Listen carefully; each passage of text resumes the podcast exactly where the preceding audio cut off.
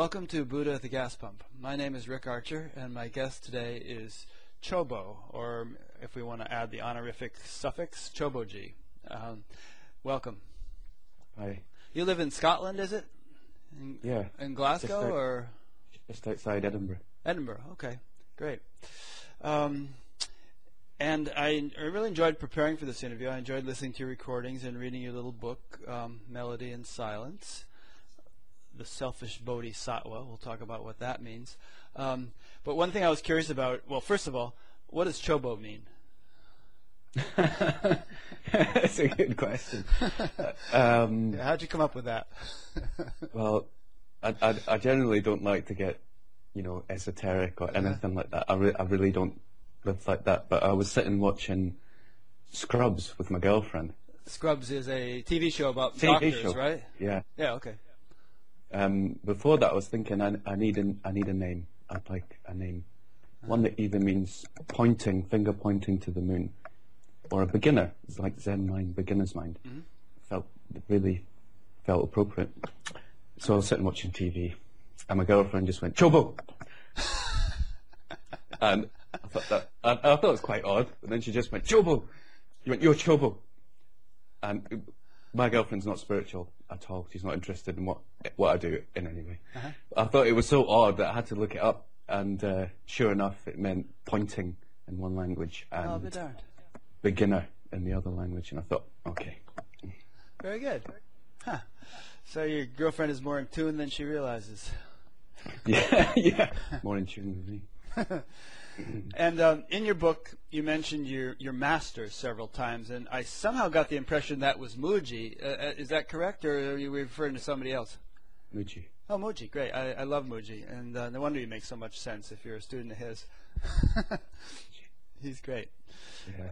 You want to hear a cute little Mooji story? Um, just a couple of weeks. There's a little group that is uh, located about an hour and a half north of London, and um, they kind of became aware of Mooji through my interview with him, and they've kind of started a little satsang where every week or every month or something he calls them on Skype and has a little gathering over Skype. They talk to him, and so they were gathered for that just a couple of weeks ago. And the doorbell rang. They figured it was somebody else coming to the satsang. They went to the door, and it was Mooji. He Oh. he happened to be in England, and he had he drove an hour and a half up from London to come and surprise them at, at their little satsang. Wow. Yeah, so I thought that was sweet. Yeah. Yeah. I can imagine their heads fell off. Yeah, so they had a great time. Good. So, uh, what is uh, why is your ti- your book subtitled "The Selfish Bodhisattva"? Um, well, I guess we're jumping right into the the end point with that. Oh well, we could start at the beginning if you want to tell us what that is. But Well, no, it's good to start at the end as well, isn't it? it's like and, the- and according to T.S. Eliot, they're the same thing. So, the alpha to the omega. Um, for me, and the final obstacle was the wish to help others as a concept. And I realized the paradox that the only way to fulfill the bodhisattva wish is to let go of any thoughts of other or any concept or anything, basically. And that the, the most selfish act that you can you can do is to realize who you are. There's something to that. Um, in fact, there are actual scriptures which talk about. There's that Upanishad which says, you know, it's not for the sake of the wife that the wife is dear, but for the sake of the self that the wife is dear. And then it lists not only the wife, but the sons and the wealth, and uh, you know, a whole list of things that people ordinarily are attracted to in life. And it says it's not for the sake of those that they are dear, but for the sake of the self that those are dear. Yeah. Wow. Yeah, it's the if you're holding on to it's almost that positive projection. When you if you're positively projecting onto someone, there's still like a hidden ego behind it that is seeking some gain for yourself out of it. And it's like there's an element of distrust in wanting to help others. Because it's only when you fully trust, basically, God takes over and you disappear. And if you're trying to do it, it means that your your intellect thinks it can do better than existence itself. And when you fall into that, then you fall into bliss and complete fulfillment. And that's so if it's like a play, the selfish bodhisattva play on the words, you know, the ultimate fulfillment of yourself then becomes the blessings for others. To use kind of religious language, but if you know, if you're sorted within your own self, then when you're in a relationship, then it's it flows because you're not seeking those desires, even if they're positive. But that takes trust to drop because it's very difficult to drop cultured goodness. So, in other words, you're saying that if if you're fulfilled within yourself, then you know your motives, wh- whether it's in helping others or having a relationship or whatever, aren't going to be um, selfishly based in any way or tainted by uh, a need or craving or something. They'll they'll just be 100% um, altruistic or um, kind of guided by a, could we say a higher intelligence or uh, guided by something bigger than individual motives? Yeah, that's. Is that what, um, is that what you're saying? Yeah, the, the, the, we start moving into interest in language and we start like the higher power. yeah, yeah, you have to define your terms as you go along. It's like, well, yeah, there- there's no getting around the fact that you have to use the word divine. It's Doesn't like bother life, me. life itself is divine. Mm-hmm. So it's the, the you know the Zen master. I eat when I'm hungry. I sleep when I'm tired, because life itself is perfection, and in the ordinary, the ordinary objects, the ordinary life that we call ordinary, when it's free from the concept or the concepts that go with it, is so beautiful. It's inconceivable. Um, if you're not in that space, then generally people try to find it through drugs, don't they, Or something. or something. But it's you know Aldous Huxley, Doors of Perception is a great thing when he you know he sees the magnificence of the ordinary. Mm-hmm. But our experience doesn't seem to suggest that our ordinary life is perfection. It seems to suggest misery and suffering. But that's all caught up in the concepts, ironically, caught up in the concepts generally from religions trying to chase that happiness. And then that's filtered through into the culture where that chasing is the very block to the magnificence of life. So are you saying that religions are to blame for all the suffering and uh, misery of, of life? No, no. There's uh, the, the, the, that'd be more helpful than to talk about, you know, emptiness. There's no such thing as religion or these things. It's just life. And so this, these, those, as we move through life, those expressions, uh, we have to use the mind, don't we? And it's, it's all, that's like that sense that it's our growth and is suffering. So it's suffering is divine. So it's, you know, the, the, the fruit on the tree of knowledge. You have to eat it. You have to go through it.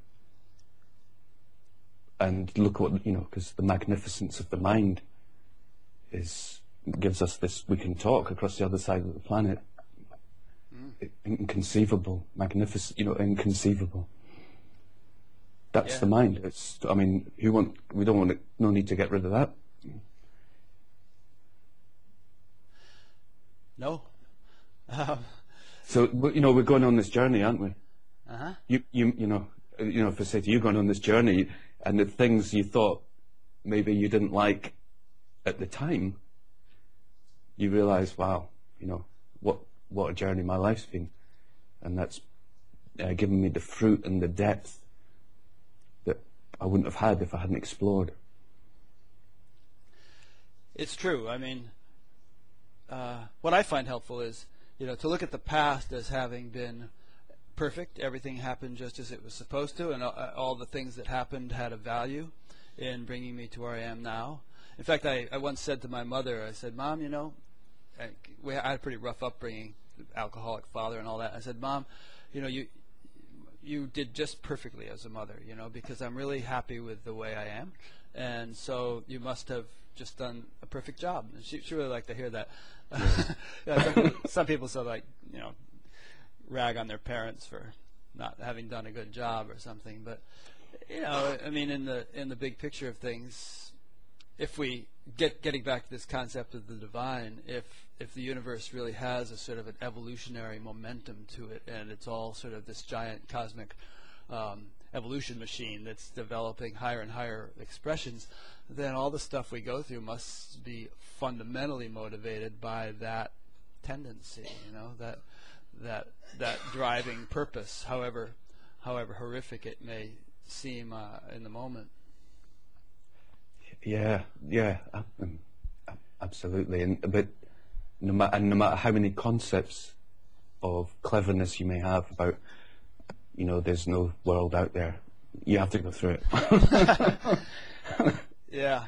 I, I really like that theme that you come back to a number of times in your book. It's it's something I've come back to a number of times in these interviews about the the need for genuine experience as opposed to just sort of playing with intellectual notions of you know enlightenment or, or consciousness or whatever and uh, perhaps we can talk about that a bit but you know I, I wasn't I don't think I was too aware of it until I started doing these interviews but then, then I kept running into people who I felt had just gotten some intellectual sense of enlightenment or higher consciousness or whatever, but weren't actually living it, and yet they were speaking as though they were.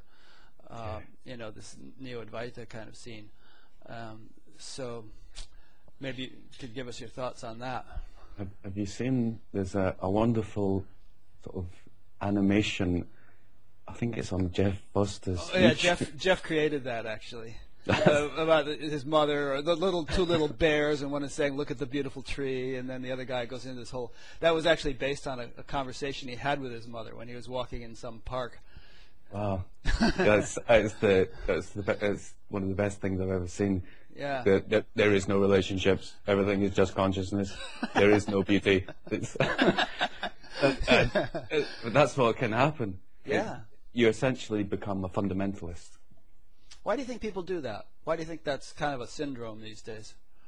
Uh, it's because it's, it's, well, it's quite easy, and then you feel like you know, mm-hmm. and that's it's part of the ego.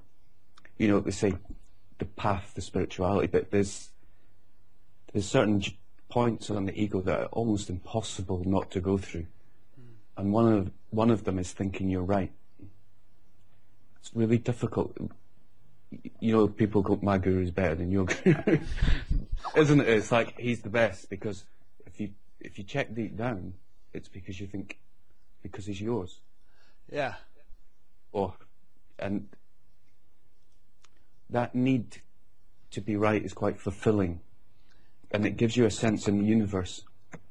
So you know, before we maybe have a concept of God as a father figure, who gives you the sense who blocks out the terror of the unknown.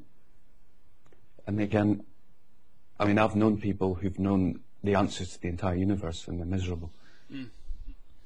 You know, I went through the, the, the, Buddhist path and they know everything. Know they can, no, no, that's karma, no, you're going to be reincarnated there, or, but they're really unhappy. Mm. But they know, so they must be part of, must be part of our journey to, to need to know. I can remember when I was about 17 years old and uh, taking drugs at the time, and I, I first started getting aware of spirituality and reading some Zen books and all. And I could pontificate for hours, and I could I could stand there and give my friends a whole rap about reality and all. And yeah, I was a totally confused, messed up kid, but there was there was this sort of sense of it's it's funny. Maybe it's true of all subjects, but with this particular subject, you know, there's a kind of you know we are grounded in that reality ultimately and when you begin to contemplate it, there is some kind of intuitive aha, you know, that takes place because there, to some extent there's some element in our experience that corroborates our understanding, you know. And but I think what a lot of people do is they jump to conclusions and they think that oh this is it you know this is the awakening that everybody's talking about I've got it isn't that wonderful I think I'll start teaching. Uh, whereas there could in fact be decades of, of unfoldment yet to go for that person until they really grounded in the experience that their intellect has just begun to taste. Yeah, and then and then there's the flip side to that, Rick, isn't it? That it's impossible you know, no, no, no, it's no, it's no, I'm useless. No, there's still so much to go. It's yeah, lifetimes.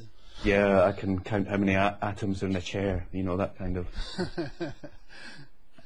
ridiculousness.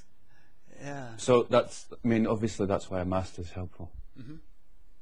to give you the the mirror, the mirror of where you where you are. And people don't like that either because it requires I mean, generally it's a, a big attack to your ego, isn't it? Somebody knows somebody's further along than me. And that concept alone, we don't like that concept.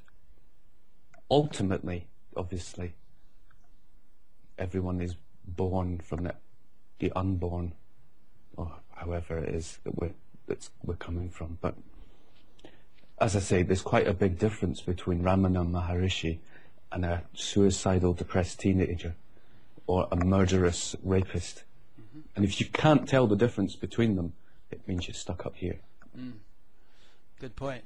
And it's not sufficient for the murderous such and such to just say, "Oh, I'm just like Ramana Maharshi." You know, we're all, we're, we're all the same being. Uh, there isn't an inch of daylight between me and him. Uh, because again, there could be a va- uh, at some level that's true, you know, on some level, yeah, but there could be you know vast amounts of uh, purification and development and so on that that person's going to have to undergo before he actually becomes a, a Ramana Maharshi. Yeah, and it, but it's the the essential point, you know, is it your experience? You know, are you dwelling in bliss? Yeah. and only you can answer. So you know doesn't matter what you say, what you come up with. If if there's still restlessness in your being, you know, maybe you get bored or you're still seeking. It doesn't matter if you say there's no such thing as seeking. If you just can't sit content in your being. And then, of course, a number of people say they just dismiss the importance of bliss. You know, they say, "Oh, you could be miserable, you can be angry, you can be depressed, you can all, you know, an enlightened person can be all of those things." And so they, in a way, they kind of they dumb it down. You know, they lower the bar um, because they're experiencing those things. So then, I think you know, it's like the if we go into Buddha's terminology or my understanding of it is when you when you realize that I am, or you get that sense of, I'm just here, that's the start of the path. And the start of the path is in, yeah, witnessing you're depressed, witnessing you're angry, and you start to, it's like Mooji said, you start just, just rest in your being, zip up your sleeping bag of your being and just soak in that. Because you, you found the path, that's not awakening itself in, in terms of Buddha, like you'd say. And then there's like the level of love, which is that intimate losing yourself in the other, the world around you, so that so they don't become the other, they are. When you know that's, it's a tremendous experience compared to just that I am. Is when you recognize and feel I am in someone else and know that they're more important than you are.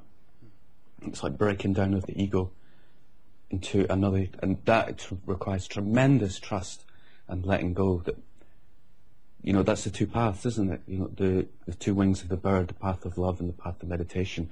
And people on the path of meditation generally stand back, and they don't get involved and they remain detached and beautiful. And those like the Sufis, like the Suf- symbolized by the Sufi whirling, that whoever you meet manifests a different part of who you are. And you allow all these flowers of your being to come out. And all that does is point to the unchanging within. So you, you, you move within everything. And it manifests the the unknowable within. I think for some people, both of those things can be part of their experience. One can be engaged in meditation and also very much engaged in the world and engaged with people and you know the, the way you've described. It's not an either or necessarily. Yeah, yeah, Yeah. yeah. It's like one two aspects of one thing. Yeah. There's another thing you said earlier about masters that I just wanted to make a comment on um, about the importance or uh, value of having one. And in in the context we were talking, it's interesting because I, uh, on the one hand, a master can be instrumental in instilling humility, you know, making you realize you're not quite so great as you thought. On the other hand, a master at the appropriate time can be instrumental in instilling confidence, you know, uh, the the the willingness to sort of own it. And both of those are a little bit different, but perhaps are are needed at different stages of your of your development. Yeah, um, I guess like uh, probably want to talk about my my, my journey. Yeah, uh, yeah, like that'd be, a, that'd be an that'd be an interview. Um, that's pretty much what Mooji did for me, Mm-hmm. and it was. So I've never actually met Mooji to sit and chat with. In person, you've never met him yet? No, I've been to his satsangs, Oh, okay. but we've never like sat One down one. had, Yeah. had a coffee and you know what shoe size are you? You know. but uh, because I just couldn't quite believe what had happened to me in many ways, and with Mooji it was very much, this is it, that's it, and it, that that impact. And uh, there was one thing he said, which was, which I found fantastic, was he said, if you've been studying for 20 years and you haven't awakened, it's like, why not? And it really, it blew me. Could depend on the effectiveness of your study. I mean, a person could, you know, do But, but something it was a, it felt like a it was a like a It was for you. Yeah, yeah. good. Yeah. and that's that's what a master is. Um, so my first master um, was a Tibetan master, Mm-hmm. and um, for me when I when I met him, I just you know that explosion of love, and I'd never experienced anything like it in my life. When we'd walk into the room, I'd be I'd start shaking, and somebody else thought it was just a dodgy old man. So it's that it's that love affair that you're falling into love with someone's being. So it's not they're never telling you, you know, you should go shopping four times a day or you should go shopping twice a day. Nothing like that. It's it's recognizing the divine in someone else first, and that gives you. Were you, were you wanting to say something? No, I was just uh, I just have this little Chinese frog on my desk, and I, no- I noticed it was crooked, and so I was just straightening it up as you were talking. Was he rambling on about? But I did have a thought. I did. Have uh, well, dog needs to come in though. Here we go. I did have a thought, and that was that. Um, now I've lost it. go ahead. You continue. Um, I don't know where I was. we're both we're both goners. uh, I have one thought though. I've got a, a coin that I'd like to give your listeners. okay. Um, one plus one equals. That's it. That's it. Okay. Well, I won't try So- to answer that. Yeah. So if anyone wants to get back to me, then Do they get a prize if they? I think they will. Now, uh, one thing I noticed in your book that I found interesting that not too many people talk about is, uh, you know, you you discuss degrees of witnessing, and you say that there's one sort of witnessing. I guess you could call it. I, forget how you which terminology you applied. Maybe it's liberation, in which there is a sort of a, a detachment from ordinary waking state events. But then the real acid test would be maintaining pure awareness during sleep. You mentioned that in your book. Um, and I, I say not too many people talk about it. I've had long discussions with people about this very point. And, you know, I have one friend who says he hasn't lost awareness for uh, about 55 years. He's been main, maintaining awareness during sleep since he was about 10 years old. And other people say, well, I had that for a while, but really I'd rather be out like a light when I sleep. So it, it kind of went away after a while. Uh, but some teachers actually emphasize that that is uh, a sort of a, a critical um, criterion for uh, a significant degree of awakening. If if you really you, you can sort of fake it, you know, in the waking state. Oh, I'm so detached. But if you're out, if you're soundly asleep and pure awareness is lost, you can't really fake that. You know, uh, it's either maintained or it's not. So, what is your experience that caused you to put it in your book, and what what would you say to that?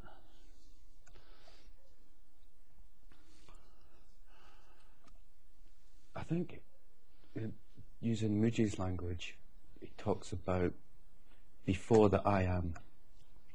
So the and that's the space. Um, like we are talking about before about when you just realize that I am, that's the path. But in in for Buddha, then when you realize emptiness in the waking state, that's just liberation and not enlightenment because yeah, when you go into sleep, that waking state disappears. So that sense, that space of awareness isn't maintained. So you have to be able to have that sense. And it, it but it makes it really easy and clear. I've had the experience in my sleep of be, being awake. Being awake. Yeah, like your girlfriend will say, "Hey, you're snoring," you know, and you think, "If he's snoring, I'm awake." Yeah, I get that quite a lot. That's.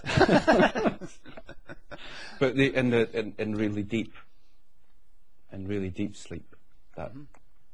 that thing, you know, you can't you can't really put into words. Mm. And that's clear that there's no. There's yeah. So, in your own experience, uh, is that like a 24/7 phenomenon no, now, or no, is this, no. you've had tastes of it? Yeah. Yeah. So my, my, my feeling is that when when death comes, then it won't be a problem. What won't be a problem? Maintaining awareness. Uh huh. Because it's been established enough. Yeah. Yeah. Um, but I would suggest that even in life, um, you know, there may come a time when that pure awareness is just a continuum, regardless of what whether you're awake or asleep. Yeah.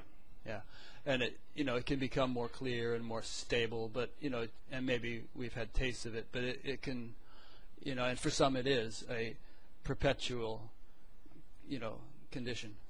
But um, it's a couple of important points. I, I think I, I, may have put in my book. I can't really remember what I wrote in my book, but the disclaimer is that essentially, you know, life is a mystery.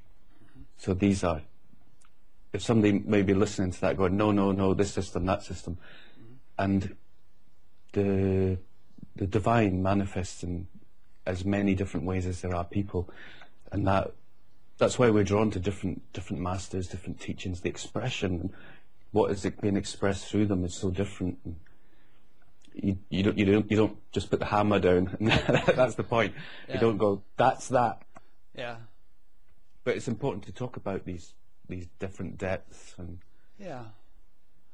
Um, yeah so I totally buy that different different teachers and, and different flavors for different people different strokes for different folks as Sly and the Family Stone put it. But um, so w- are you suggesting that probably there aren't any universal criteria for uh, awakening or enlightenment, or, or so, and it really depends on your teacher or your tradition?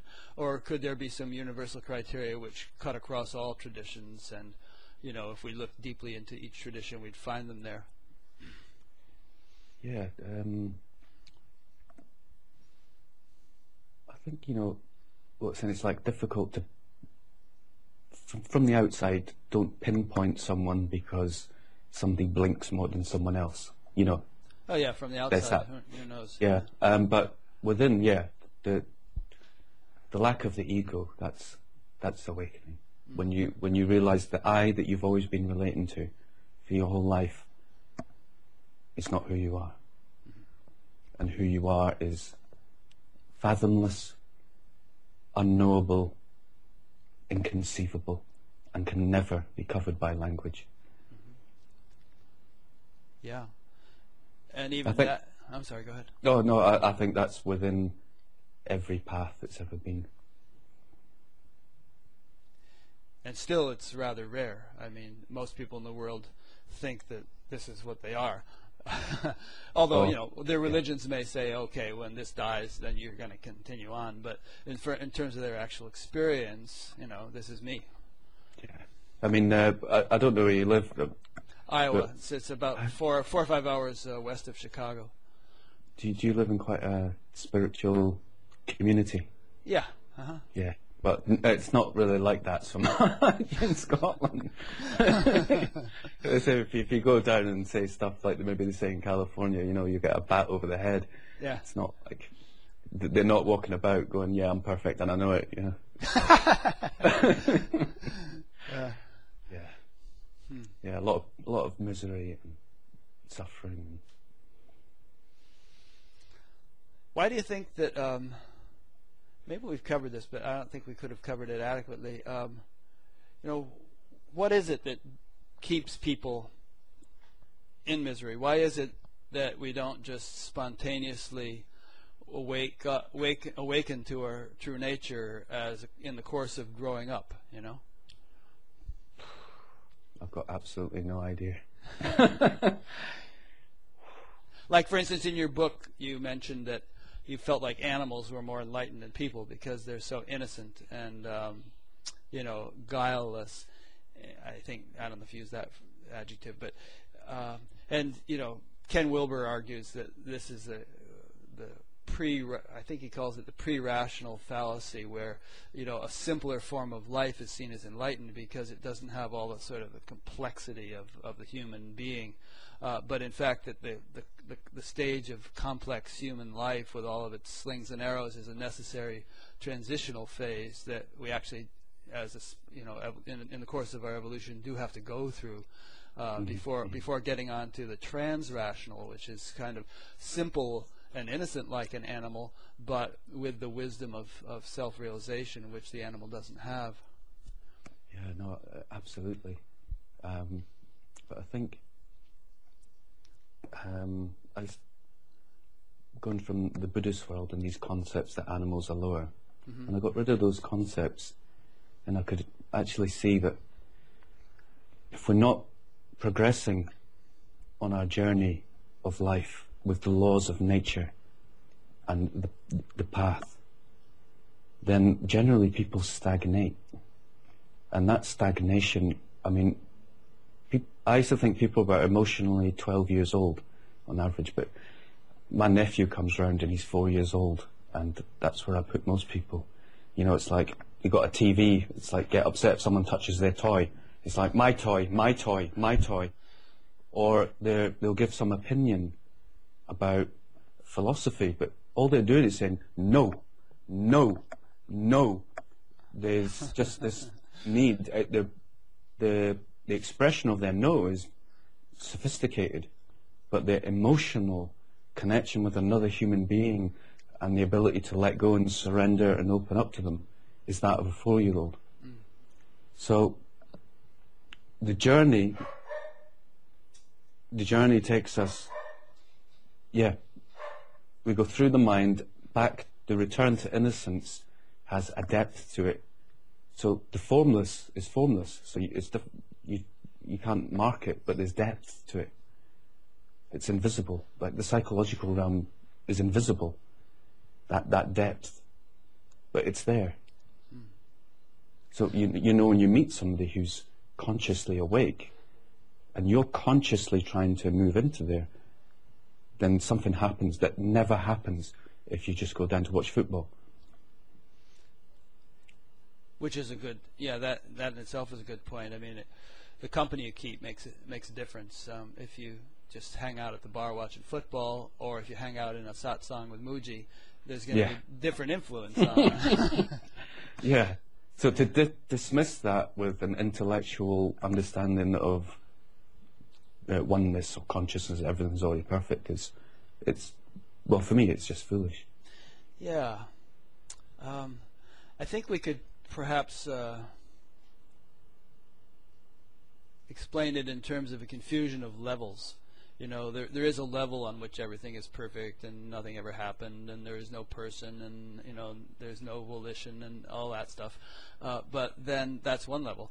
Um, and but that level doesn't obviously apply to all the other levels. Uh, just as in physics, you know, you have the quantum mechanical level or the Planck scale or whatever, and the, the laws of nature on that level are completely different than the laws on the obvious Newtonian level, the surface level of life. And just because you understand those laws on the on the quantum level doesn't mean you can go jumping off buildings. You know, gravity is gonna is gonna do its, thing. Yeah, yeah, no, uh, uh, exactly.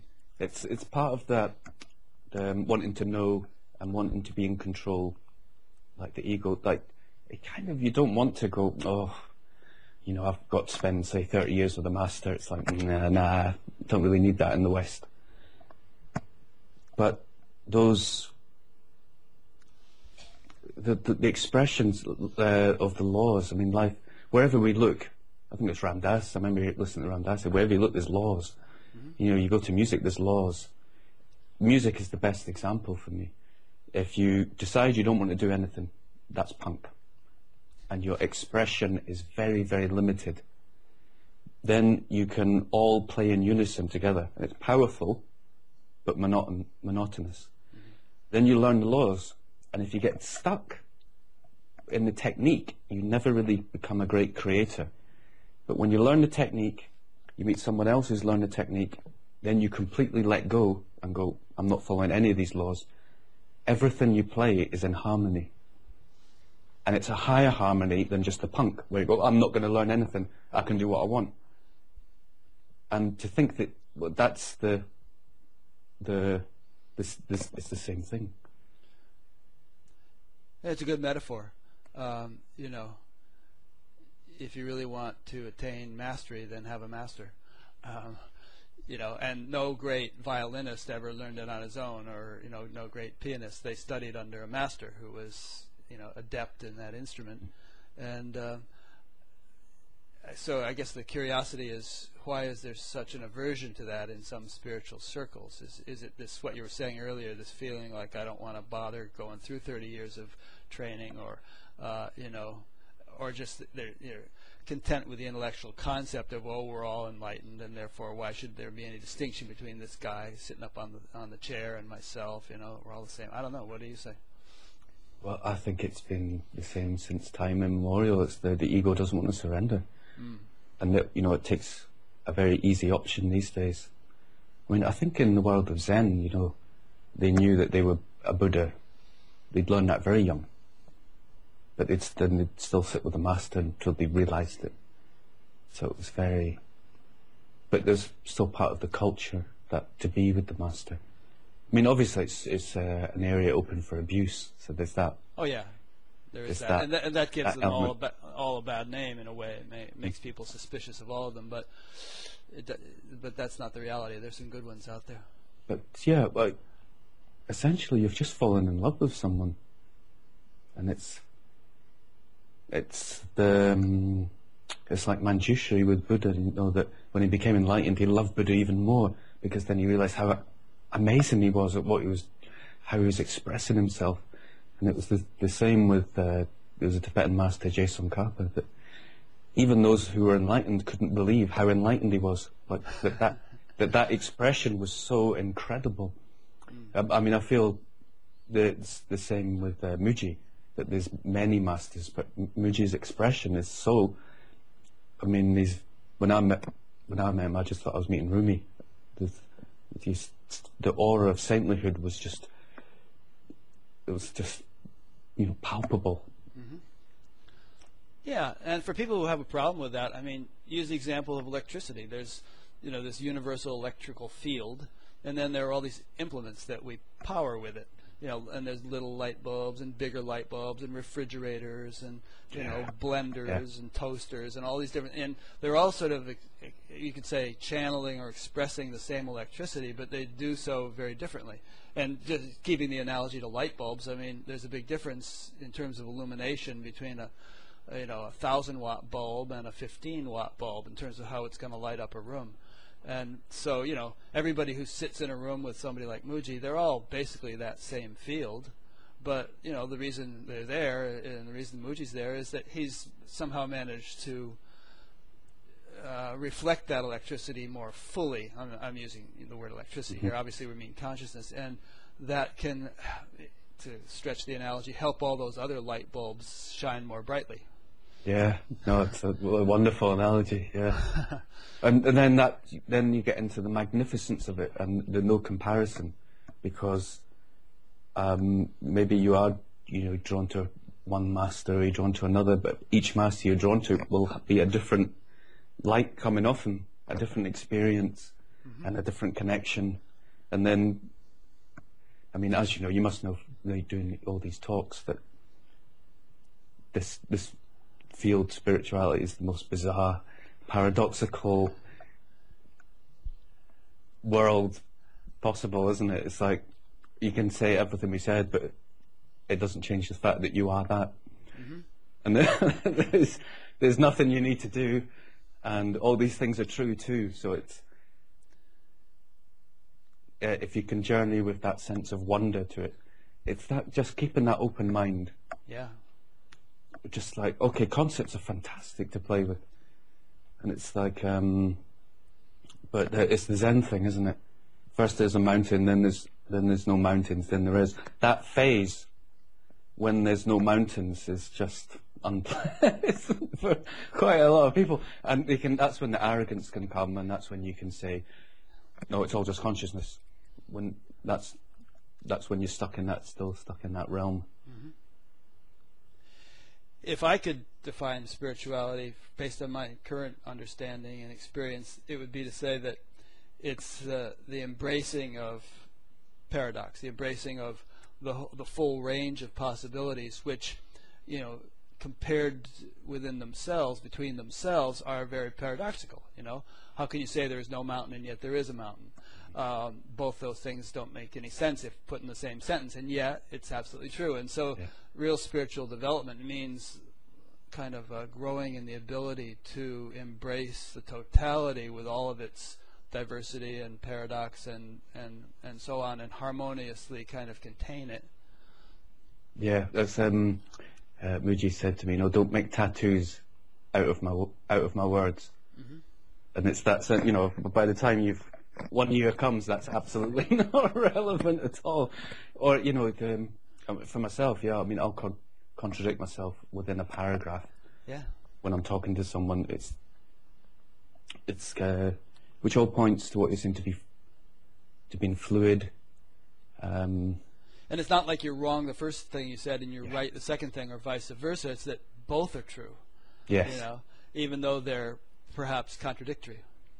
So you really start moving in the the journey when you realize you don't know anything. When you existentially know that you can't know, then everything you learn is a wonder. Like uh, Socrates before he was going to get killed. I, I, don't know, I heard there's some, somebody was doing some painting or something. He said, oh, can you teach me that? And they're like, but you're going to die tomorrow. And he went, then it'll be one more thing I know before I die. Mm-hmm. And his essence is not knowing you know. So it's that, that's when everything becomes magnificent. It's like, for me, I'm just only concerned that someone else should enjoy their life, you know, that life should be a, a great enjoyment and you become speechless with the, with the beauty. The um, Ramakrishna, when, when he was young and he went to the river and a flock of birds flew up in front of him and he passed out because the beauty was so intense. Wow. He, and that's how everyone's life can be. And that's how that that spirit, that feel is a better way to travel on a journey as far as I'm concerned. Well, you said an interesting thing a little while ago, um, and you've said some interesting things since. But uh, a while ago, you said uh, about you used the word stagnation, and I think you used it in conjunction with the word suffering. And um, I would suggest that if a person has is suffering, then they're somehow stuck, uh, and that as soon as there's progress, you know, then the suffering will abate, and um, it may be that you know, relative to what's possible, they're still suffering, but relative to what they're moving out of, they, they feel a sense of fulfillment or joy or relief because they're, the suffering is diminishing or, or the, the, the, the, the bliss is increasing, whichever way you want to put it. Uh, so perhaps that's we were talking earlier about litmus, litmus tests for uh, evolution or for you know spiritual development. Perhaps that's one is is uh, if there's a continuing sense of less suffering and more joy, um, something good is happening.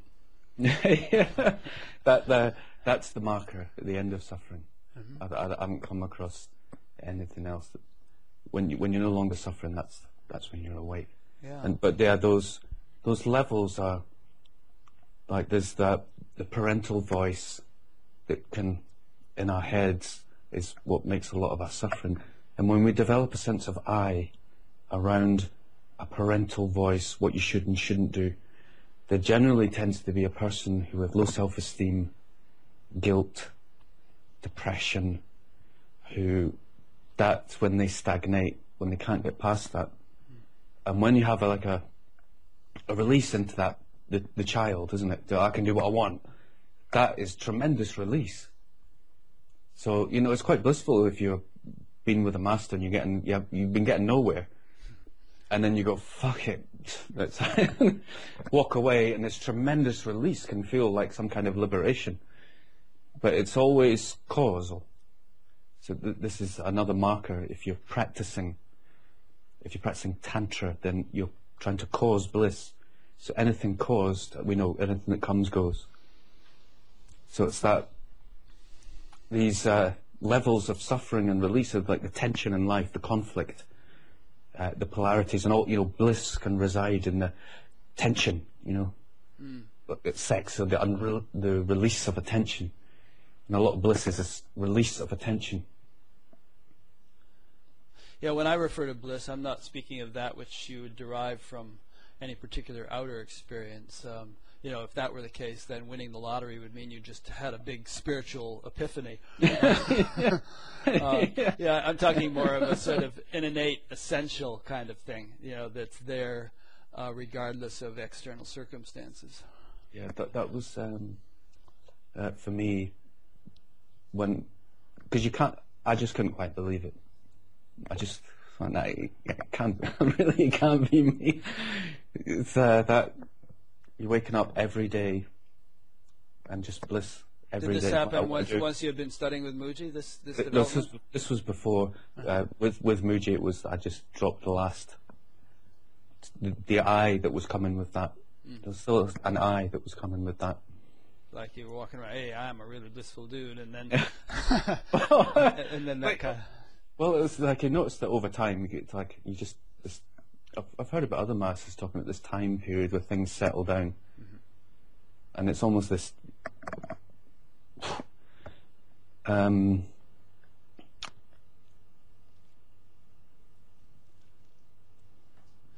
it doesn't change. And so someone said to me recently, but isn't that an object? And it's. Isn't what an object? Your bliss? Your, yeah. Your, oh. And how did you respond?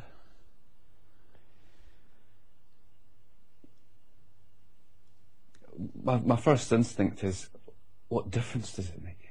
Hmm. Because it's always there and it's it's innate to your being. Yeah, and if it's always there and it's innate to your being, how can it be an object? What what other object is yeah. always there? Yeah. Yeah, it's just sounded like um, yeah more conjecture than than anything else. Mm. I think I've lost the track where I was going. I'll get you back on the track. There was something you said a few minutes ago about certainty, and it's funny. You know, we were talking about how you, the wonder of life and and um, versus the sort of adamant sort of I am right and I know this and, and so on. And it may sound to people the way we're talking like, hey, you know, these guys sound like they are certain about things. They're making this they're making this pronouncement and that pronouncement. Um, but perhaps in our defense, I could suggest that all of this is offered with a spirit of um, kind of gentleness and, and lack of um, of fundamentalism. you know, there's there's just uh, and you know an acknowledgement that next week we might be saying something entirely different. You know, uh, it's not like we're trying to uh, encapsulate truth in words. We're trying to use words to just sort of uh, enliven a sense of it, um, but with the with the acknowledgement implicit that words are always a pretty inadequate tool for doing that, but they're the best thing we have if we're going to have a conversation. Yeah, yeah. Um, yes, that, I, I don't know if it's Lao Tzu said that. It's like, you know, everybody seems certain except for me. I mean, there's that, always that hesitation. Um, that, that's actually going back to my point. It took me years and before I would talk. I'm only just starting to talk because it's like whatever I say, I just go, no, that's not right. That's not right. No, I'm, I'm not communicating it right. And even in this interview, I'm sitting going, that, that, that doesn't, that's, I'm not communicating it right. Mm. So if anyone's thinking that, going, I, I don't know. Fundamentally, I, I don't know. And the world is just pure wonder. But it's like the an actor. I study like acting. Ah. You cannot teach somebody to be an actor. What you're doing is going, you don't do that. That's blocking you. That's blocking you. That's blocking you or you know chipping away at the marble to reveal what's there. Uh, you don't create the marble, so it's all like what we're doing with the words is is that via negati- negative. Yeah, that, via that, that. Yeah, you just you, it's very difficult to to posit it in a positive way that because then the mind will, can cling to mm. you think you're better than me. That can come. Well, you know, there's that Zen saying of the finger pointing at the moon. Maybe you've even brought that up in this interview, but um, yeah, that's what we're talking about. The the, yeah. the the finger is like the words that we use, and, and they're not the, they're not the moon, you know, but they they can point to it, and that, uh, and so look up, don't look at the finger. So yeah, you know, some people like to paint it golden and take photographs of it. yeah. Um, but you know, you know when you when you listen to a, a talk by you know Adyashanti or Mooji or somebody who's really good at expressing this, or read a book by these people, it you know you're just reading words. It's like ink on paper, but it it somehow shifts you into that space. You know. Um, so. Yeah, it's um, I've heard like you know silence is golden, but speech is silver. Hmm. It's like if we didn't, if no one, again, that's an extreme. When when when when you fall into that space, and another way of saying it is that things are no longer extreme for you, ever. So you're constantly fresh to whoever you meet. So if I said, if you took this interview to some people that I, that I know, they just, they would, they just couldn't believe it's me. Mm. Because when you're in a certain space with someone, and if you love them, then you don't want them, then you wouldn't not going to impose some kind of spirituality on them. You just be with someone as they are. And it's completely fresh and open. And whatever they reveal is just wonderment to you.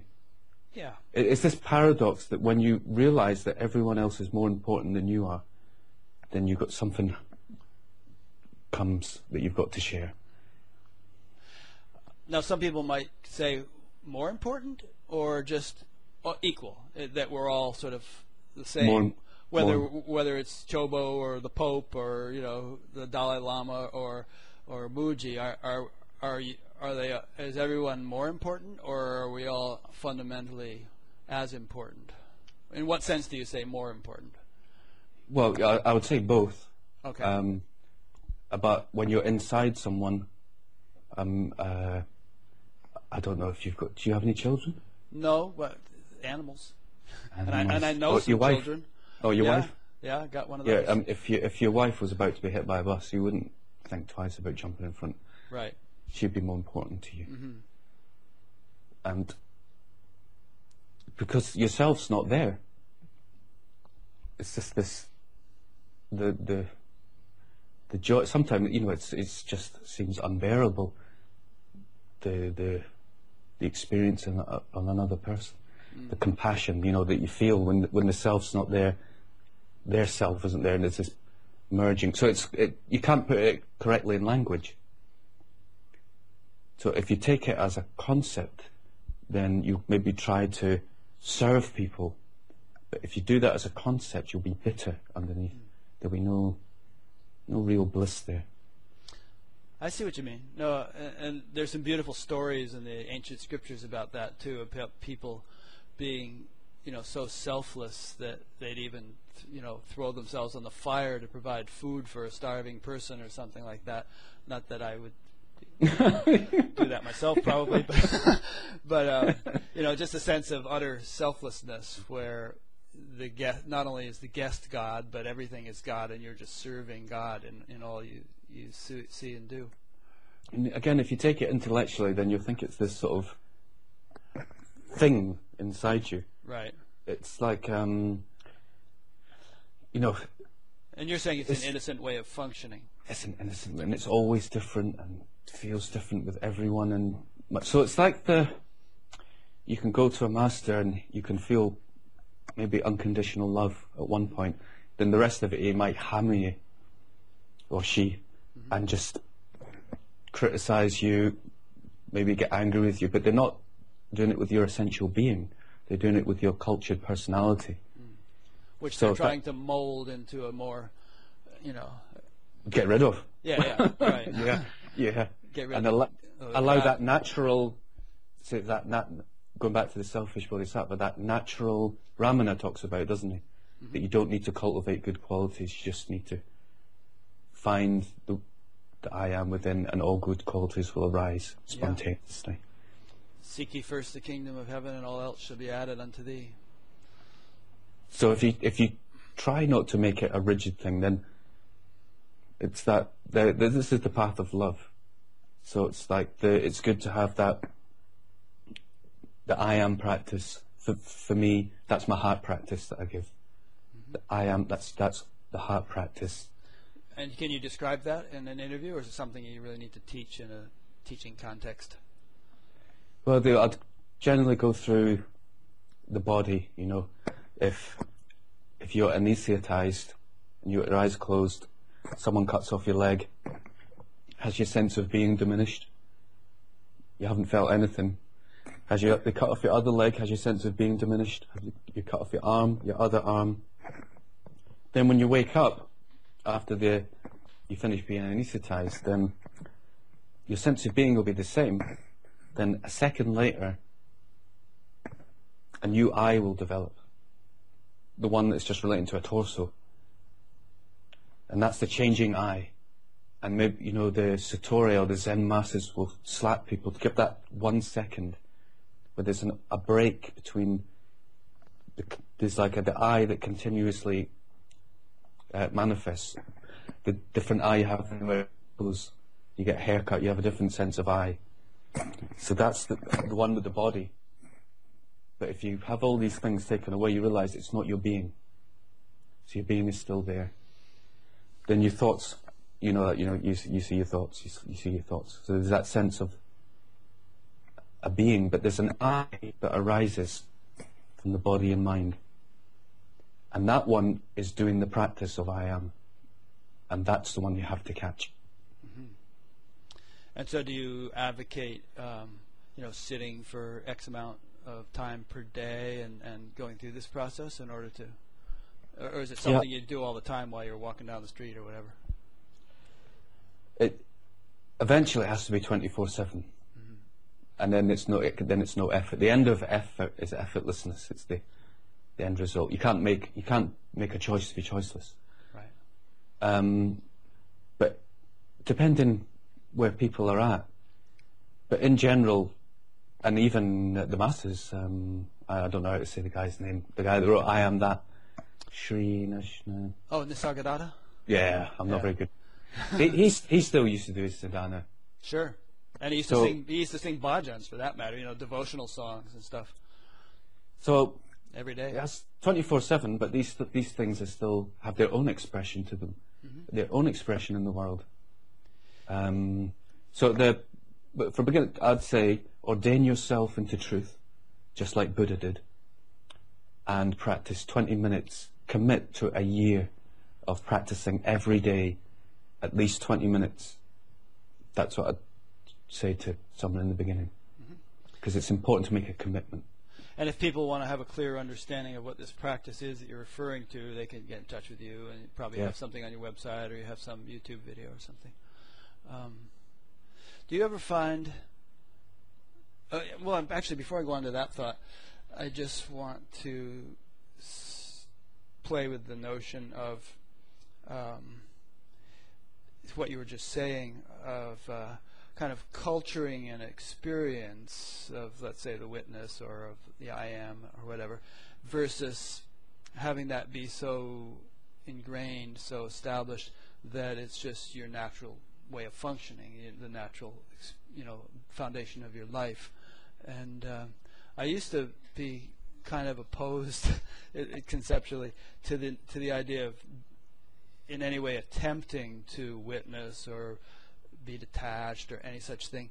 Now I've kind of gotten a little bit more liberal in my understanding about that. It seems that it can have, from what what I'm hearing from people, it it can have an actual effect of um, developing that state as a genuine permanent state. But but ideally, we're talking about something which you wouldn't even ever have to think about. It would just be the way you are, just the way you don't have to think about breathing um, or digesting. It's uh, it's just a spontaneous style of functioning that gets cultured eventually. Yeah. Um, uh, I've never heard anyone put it better than Mooji when someone said, you know, how do you remember to be the self? He says, I can't remember to be the self. I am the self. Yeah, it's like it's not an act of volition on on the part of some individual. It's just who you are. So the the the cultivation is like we'll go, again we'll just say that there's no rules. Mm-hmm. So, but the cultivation is like boiling boiling water. You know, from zero to ninety nine point nine nine, it's water. Then it's steam. That's a good point. some- but they essentially they're water, but there's a difference between 99 degrees and 1 degrees. Mm-hmm. But it's still just water. So that's what the cultivation is. But from we can, if we take it into realms, it can happen any time. Mm-hmm. But without, so the then there's the medicine can become the poison. So Yeah. these like it's just this tricky moving around till you realise you're already that, and that re- incredible experience. Like, you know, why did Bodhidharma laugh when he realised what was it he was referring to when I've always been that? So simple, so obvious that we miss it. So the um, so there's like Buddha talks about we develop an intellectual understanding of it, which is that comes with feelings. So like thoughts come with feelings. So it's not like an intellectual understanding means it's devoid of feeling. It has feelings to it, and it's it's almost like you're imbibing a sense of it. It's almost replicating it till it happens. Me- melting into it was is a good way of putting. You know, ice melting into water. Yeah. Now, in case somebody missed it, you made a, a great point there, which is that um, in physics they call it a phase transition when a when something like water goes from non-boiling to boiling, you know, water to steam at a certain temperature, um, and very often, and, in, and there are other examples of that, but in, in most examples you don't notice anything unusual about the water uh, when it's at 99 degrees centigrade or 211 Fahrenheit. Um, but when that one degree shift takes place, boom, there's a whole big change in the way it is. So a person could be very close to awakening and not realize it. Um, and but then when that shift takes place, it's night and day difference. Yeah. Um, and, and another point you made there, which is that um, you know at a certain stage or for certain people or whatever, practice can be vital and, and really beneficial and influential. At another stage, it could be a detriment. It could be a, you know a, a, an anchor around your ankle. Yeah, and and it's, ti it's time to let it go. And, and another thing I unfortunately see, and you address it in your book, is that a lot of people mix up those stages when they start teaching. They t- they say universally, generically, "Oh, give up the practices. You know, mm-hmm. you you don't need them. The, a practice only reinforces the notion of a practice, or such things, which are really not appropriate to be given as a mass instruction, because it's you know chances are you're only speaking to a fraction of the people for whom that's pertinent. Yeah, I think uh, the masters of old would when they'd say, you are that, or you are the Buddha, that was the culmination point, wasn't it, of the, the practice and being with the master. And at the right time, they would say it, and say it in secret sometimes, and some of the teachings in secret, because if again, uh, there's a phrase in Tibet, do not turn a god into a demon.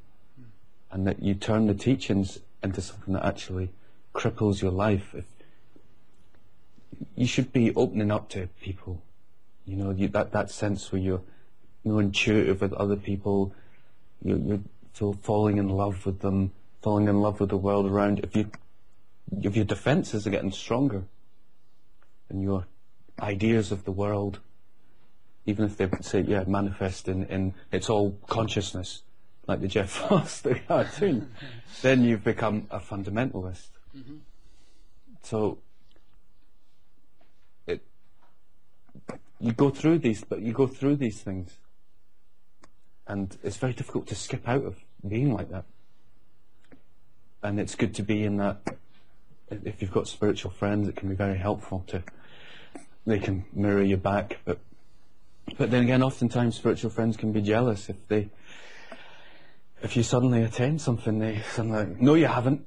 oh yeah, that was one of my motivations for starting this show be, because I live in a town where about 3,000 people have been meditating for decades, and you know people are waking up, and I'd, I'd hear from friends that you know, hey, I woke up and I told a few friends, and they told me I was on an ego trip, so now I'm going to keep my mouth shut, you know, and so I thought, well, why don't I make a show where people can all sort of tell their story, and then people can, in general can see that it's happening to people like them, and maybe they'll be more, you know, appreciative or you know, uh, for you know, for. Uh, accepting of those who make such a pronouncement, and at the same time, maybe it'll instill some confidence in them.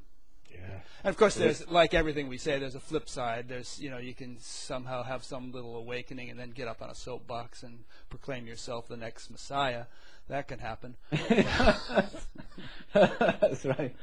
Yeah, yeah, it's like, yeah, yeah. Um, you'll know if, if somebody's trying to tell you what to do with your life, somebody's trying to get stuff off you, you, you know, just like have some kind of power over you. But yeah, it's a it's a tricky business, isn't it? It is, you know. it's like whatever you say, you can sort of say, "All right, I've said that. Now let's take the complete opposite and say that too." And then we'll have, we'll have a more balanced picture. Yeah.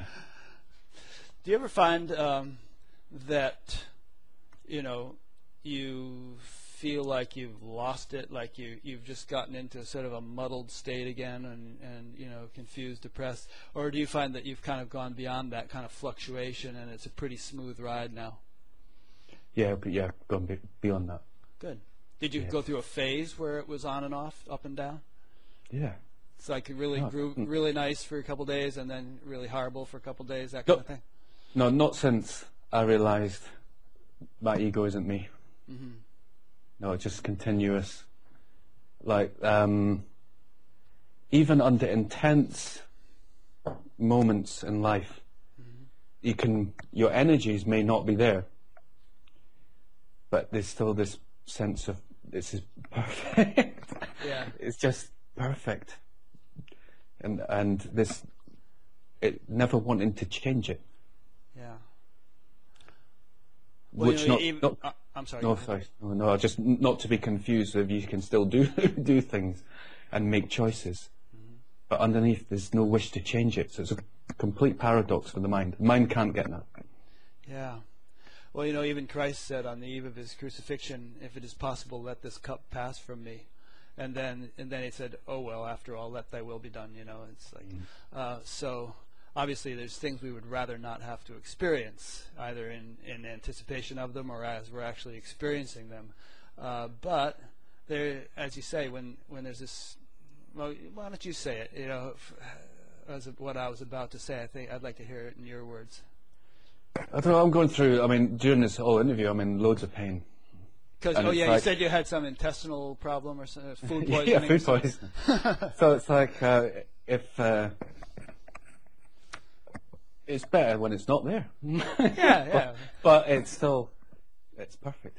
Mm-hmm. Yeah, it's it is as it is. The the mind. It's that sense of the mind is no longer judging life.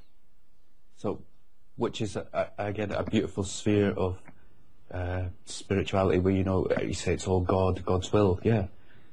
Where you taking it out of the ego's hands, and you accept life as it is. You can almost say awakening is that just complete deep acceptance of everything that happens, and in that acceptance, the sort of negative aspects disappear. That's the kind of magic. And would you uh, advocate that also as a practice? Uh, the culture, the sort of uh, attitude of accepting everything just as it is, or is it more of a description of uh, a, a, state of realization rather than a means to attain it? Well, it can all help the, the witnessing because, uh, like I said, I said to a friend, if you if you accept everything the way it is, then you accept that you want to punch someone then you realize that's where your block is. Whatever they've reached, your block is, now I want to, I'd, I'd quite like to hit that person. Then you can work with that block. You can recognize where it is within yourself. And then you can move on from it. That, again, you trust that the awareness within it transforms it. If you don't trust that the awareness will transform, you'll never fully accept it and you'll want to overcome it. So that can only happen. But you're not suggesting that you do punch the person. You're you're saying that you kind of because well, obvi- obviously this whole thing could be interpreted as just doing whatever the hell you please, you know, oh. or, you know, and that that could be problematic. I would, I would. Well, one of the the the, the routes on the path. It's like a, the the the lineage I'm working on and the book I'm working on next is there's stations on the way that can everything are moving, and one of them is taking responsibility for your life. You can't bypass that.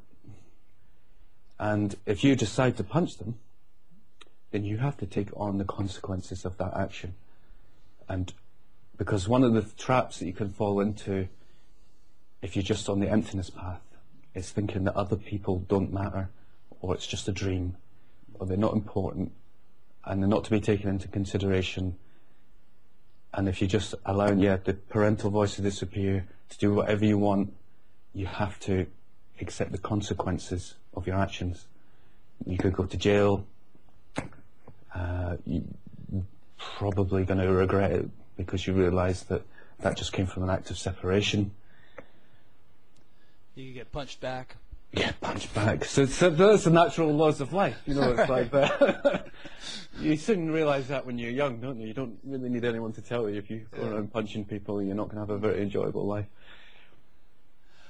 Well, it's again this issue of uh, you know different laws or principles or rules applying to different levels. You know, um, and each level was, was that Christ said. I can't quoting Christ a lot today. He said, you know, render unto Caesar what is Caesar's. There's there's sort of uh, you know you have to kind of give each level its due, and you, you know you, you stop at red lights and you go on green lights and you pay your taxes, and, and all these things have their you know, even though on some level they don't exist or they're absurd or whatever, you, they you have to kind of have the whole package uh, simultaneously.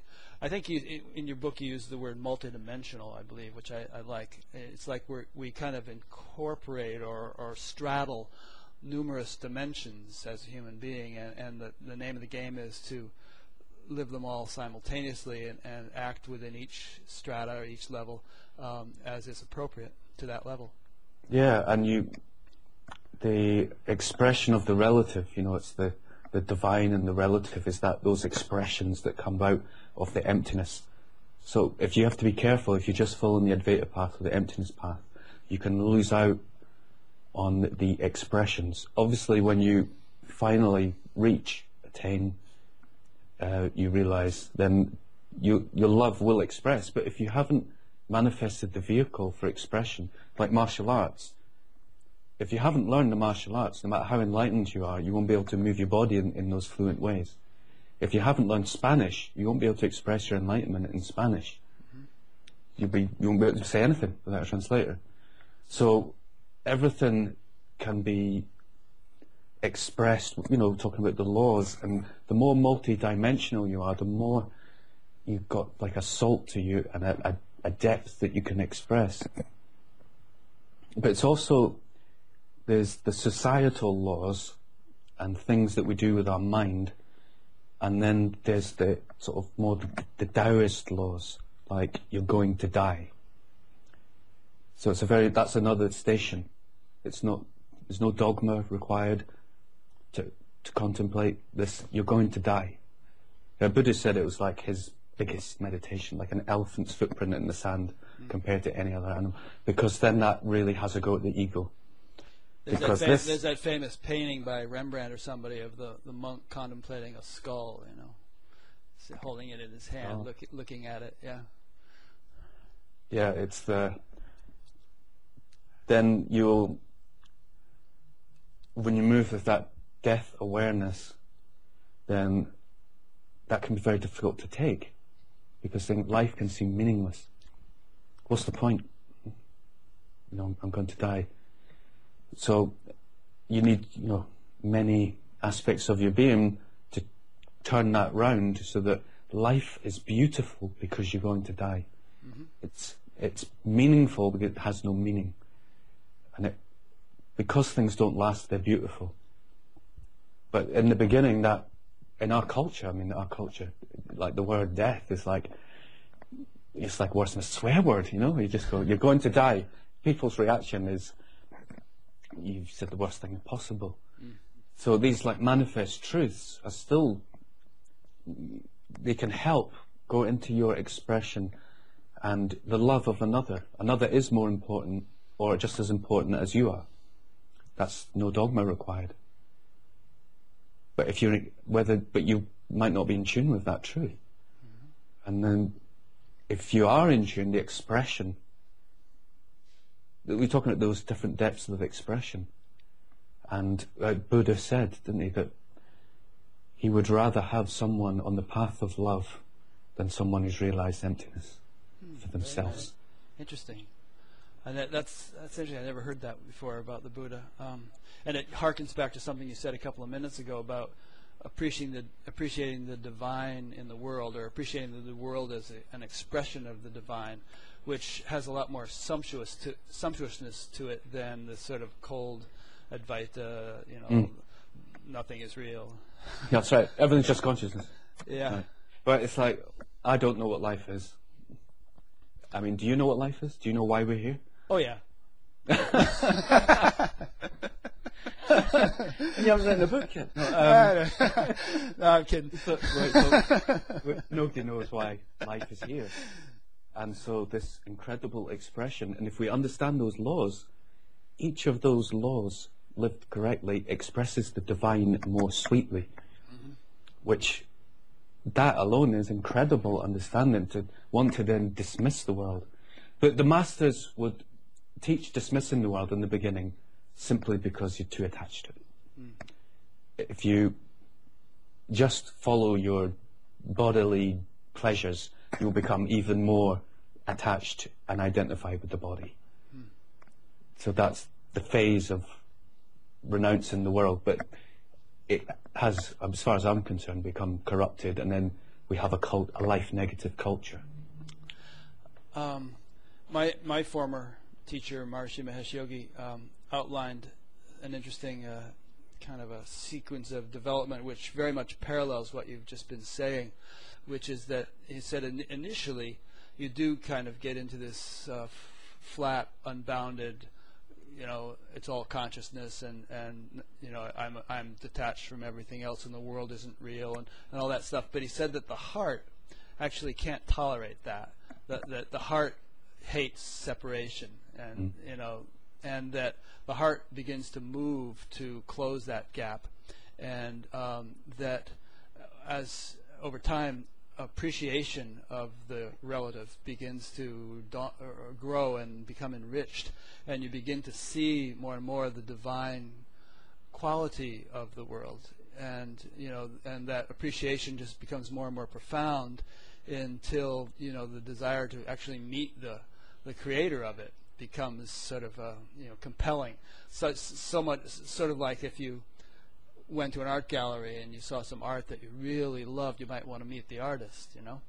Yeah. Um, and eventually that that yearning is fulfilled, and eventually, you know, one comes to realize that actually it is all consciousness. It is all the self. It, you know, when you look at a, ga- a galaxy or a flower or whatever, you see yourself in that as you know, not your individual self, but you see that as being, you know, the same stuff as your unmanifest self was known to be from when it first dawned. But that's a, a progression that can take some time, and it certainly doesn't in any way imply coldness or uncaring or lack of compassion or you know you know just somebody falls down the street and you say it's their karma. Nothing like nothing like that. It would actually make one more engaged with the world more more c- c- caring for the world as it developed. Yeah, so you know the people who are listening, and like what we're saying, is essentially just be careful that you don't dismiss these wonderful expressions of life to get to that emptiness. Hmm. Because if you are dismissing them, then ask yourself, why? And if you are in a hurry, it's like, again, ask yourself why. It's that, that, that story of the, the, the bodhisattva passing uh, on his way to meet God, and there's two people under the tree, the guy meditating, and he's been there for meditating for seven lives, and he says, how much longer have I got to go? And can you ask God? And he's like, okay, and there's a guy dancing under the tree. Says, do you want to know? And he's like, not really.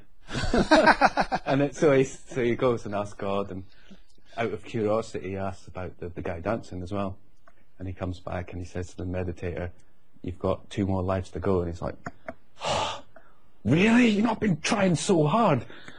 And he's really down and discouraged. And so he goes to the guy dancing under the tree and he says, do you want, do you want to know? I said, well, okay, you might as well tell me. He says, as many leaves are on the tree, that's how many lives you've got. And he's like, great. and starts dancing in happiness. And in that moment, he attains. that's a great story Very good So story. that, so it's no dismissal. There's that. It's not a burden. Life is not a burden. And a dismissive attitude of others' paths is, I mean, because that that's what it can be. I mean, it sounds like uh, it can be sound like we're dismissing them, but then that's the mind. That's what the mind does, We're isn't it? dismissing the dismissers huh Yeah, it's like you're judging someone and they say, but you just judge me by judging that. That's the mind. That's when you're mind trapped. You have to know the difference between someone speaking from their heart and somebody uh, speaking from their mind. And yeah, it's it's the, the feel that dryness that can happen, isn't it? That's what it say that the, if you're just on the path of emptiness, there's going to be a dryness to you. And the path of lovers is can be like a garden, or the, you know, in the path of meditation is like a desert, which has its own beauty. The, the beauty of a desert, the stars, and and then the beauty of a garden. But, but these are the different uh, traps you can fall in, and that's that detached, dismissive feeling that being detached means that you're not engaged. Uh, being content means you're content for everything to happen not you're content for nothing to happen that you don't want to block your meditation. Then you get, can get attached to your meditation space, can't you? it's uh, what you just said evoked a, a thought in me, which is that you know when we talk about self-realization or you know realizing your your pure state, your essence, or whatever whatever terminology. I mean, what is that actually? Uh, Um, you know, what if we really get down to the nitty gritty? Um, what are we talking about? We're, are, are we not talking about that sort of uh, in ground state of the universe, that intelligence, call it God if you like, which is giving rise to all this? That's essentially what we are. That de- that deep inner silence is one with that. That's and is indistinguishable from that. That's what we are. Um, so that obviously likes to wake up uh, in the for, in, in a, the, form capable of waking up. It also likes to be a dog. It also likes to be a pile of dog poop. It also likes to you know be a tree. It, it's sort of having all the, those experiences and all those forms are sort of evolving in their capability of waking up, but they're not in a hurry. Every, the tree's not in a hurry. um, somehow that your story of the dancing man under the Mm. tree, tree reminded me of that. It's like you know the whole play, and sometimes it's actually called a play in, in, in spiritual circles, lila. You know that the whole creation is said to be a, a lila or a play of the divine. Um, and you know, if it's a good movie, you don't want it to end. So you, you want this movie to keep going. Yeah. Um, and so things happen in in good time. Waking up happens in good time, and not waking up uh, you know, has its place too. Yeah, that's the paradox again. um, and, and from what you're saying, um, the the feel of it, the poetry of it, is that if you replace the word, the the divine that wants to wake up with unfathomable unknowableness. Mm-hmm. So I'm good with that because obviously that's what the divine is. So that the, that that feel that if you are say out in nature with a tree, you don't think oh it's the divine. You just stop mm-hmm. because that thinking that's divine again is a block. Can be, but don't you get that sense? I mean, if you're walking in the woods or even walking down the city street, there's this sort of.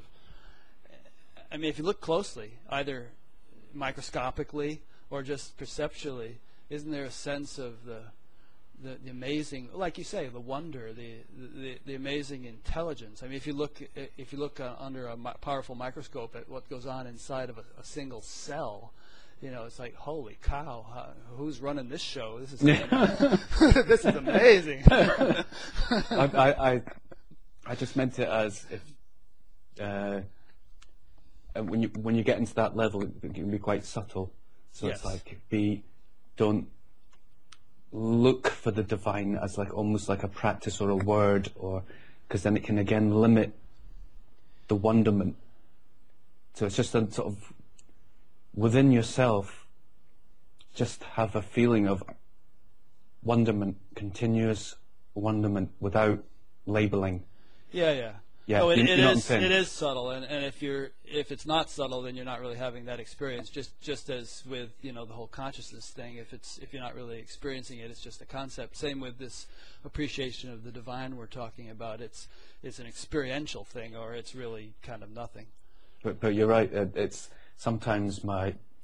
This is uh, uh, for me one of the stations again to use the mind to help you drop the mind is this when you turn your tap on you have the sense of the unbelievable fortune that you've got hot running water the miracle then whenever you get in a car just the miracle that you're in a car that, uh, that this can have been manifested and that, that with imbibing that way of living a life is amazing. Yeah. Or you're sitting on the ground looking at a, a bug crawling up your leg, and it's like, could you make a bug like that? You know what? What is the, uh, you know, what is the wondrous uh, in, intelligence that could structure such a thing? And then that spirit, you reflect on your own being. Yeah, I am that. Yeah. That's it's just then it's like this layer upon infinite layers is the of just I, it can't be it can't be that's almost the spirit it cannot be what, what on earth is life yeah That's great. So you're really conveying that nicely. I mean, because it's one thing to say, "Oh, life is a wonder," but you're really bringing the spirit of that out. I, I really appreciate it. May everyone live in that sense of wonder. Oh. That's the the other aspect of the the you can't not try and pluck the suffering from someone. Your joyful participation in the sorrows of the world, uh, Joseph Campbell, that, talking about the Buddha. That somebody is suffering, and I remember suffering for no reason. There's no reason behind it that's part of the paradox. You know, we're talking about the growth and suffering, but essentially it's just an illusion. And they're suffering and suffering and suffering, and it's if then compassion arises spontaneously. Yeah. that some somebody else isn't. You know, you can be sitting next to a Buddha and you can be a thousand miles away, mm-hmm. just in. It's a scary snake. We got to get rid of the snake. but, it's only a rope. No, no, I saw it. It was a snake. Yeah, trust Call me. the it. police. And when you get past the rope, wait till we show you what's on the other side. this whole tourist industry is based around the snake, isn't it? yeah, yeah. And people go, no, no, I know it's just a rope. Yeah, come to my shop and I'll, you can read a book about it. You know.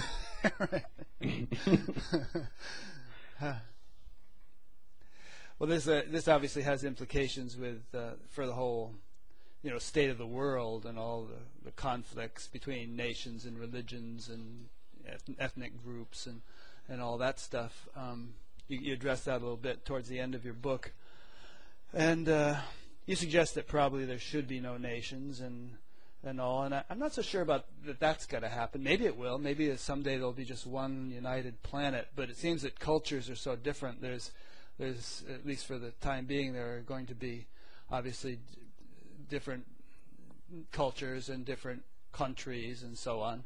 Um, but if all of that could be infused with a sort of a, a more unified awareness, then perhaps the you know cultures and countries could contribute the best they have to offer to each other without any sort of uh, infringement upon their their cultural values or their you know national integrity.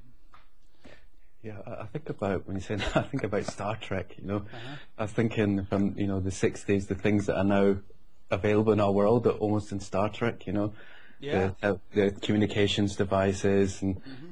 the almost like manifesting food and That's the one I want. Yeah. Yeah, but I think the only thing that isn't there is world peace. You know, Right. um, but uh, symbols can be so important, and I just you can imagine that you know instead of you go to the Olympic Games and it's just one flag and it's a picture of the Earth, the power that could have, and you know if you go to any university or any building, it's just one flag, flag of the Earth.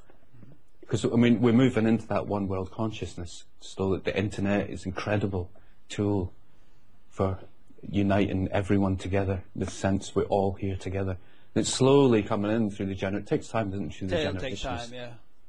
And I just think that'd be a, a beautiful symbol. Just get rid of all the flags and have that. Yeah. But obviously, it has to come from within, um, and the, Yeah. the root the root cause of it is of the, the strife and the disharmony is he's different from me. You know, Yeah. he Which- he, want, he wants what I've got. I want what he's got.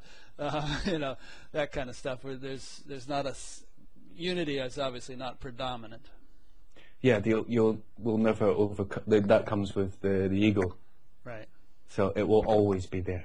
You know, yeah, you're on the other side of the road. Don't like that. So this is my mm. side. yeah. Yeah. But the, but we can continuously adapt, and everything's changing anyway. So it's like, how do we keep? How do we change it in such a way that's more beneficial and less suffering? And clearly, nations are. I mean, well, it's not clear, but to me, it's so ridiculous that it's just, you know, time to get rid of the, the line on the little maps we've drawn. Yeah, well, in a way, I could you could say maybe that you're a visionary because you're ahead of the of the curve, and there's you know people have entertained these sorts of notions, but for it to become a reality, it's going to have to be based in experience. There it really needs to be a kind of a spiritual awakening in which people experientially know that you know lo- to to love their neighbor as their self because their neighbor is their self, and not just conceptually. Um, and it's as long as it's conceptual, we're going to keep having the fighting. Yeah. Know. Yeah. Well, the conflict. Yeah. the conflict will never end. But, but there's the. It's good to have fun imagining. Oh yeah, absolutely, and perhaps it helps to bring it about. You know, to Yeah. to, to visualize it, Yeah. to you know, borrow. But as you say, even if we had what one world, world peace, there'd still be conflicts going on the other sides of the road, or and the the drama and the conflicts is part and parcel of the the play. I mean, I'm studying theatre, so I know that unless you've got conflict, you've got no drama. it's not. Yeah, it's not very interesting. But you know, there and obviously, even in the the traditional, uh, I, I, refer to the scriptures sometimes because they they they, they do have some wisdom in them. Uh, somebody once asked Maharishi, "Why are the gods and the demons always fighting in, in these stories? You know, in the in the Vedic literature?" And he said, "Because if they didn't keep, if there weren't that sort of fundamental." Um, polarity there at the basis of creation, there wouldn't be a creation. Yeah. you need some kind of polarity in order for there to be relativity and diversity. Yeah, yeah, exactly. And even things, was it was it Jesus that said there'll always be the poor? Mm, yeah, you'll always have the poor with with you, right? It's like yeah, it's.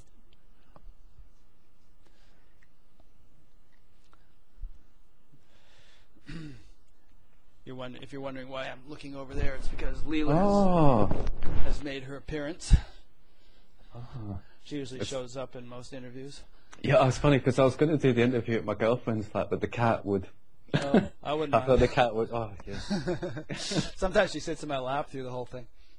Is it Leela? Leela, yeah. Oh. Yeah.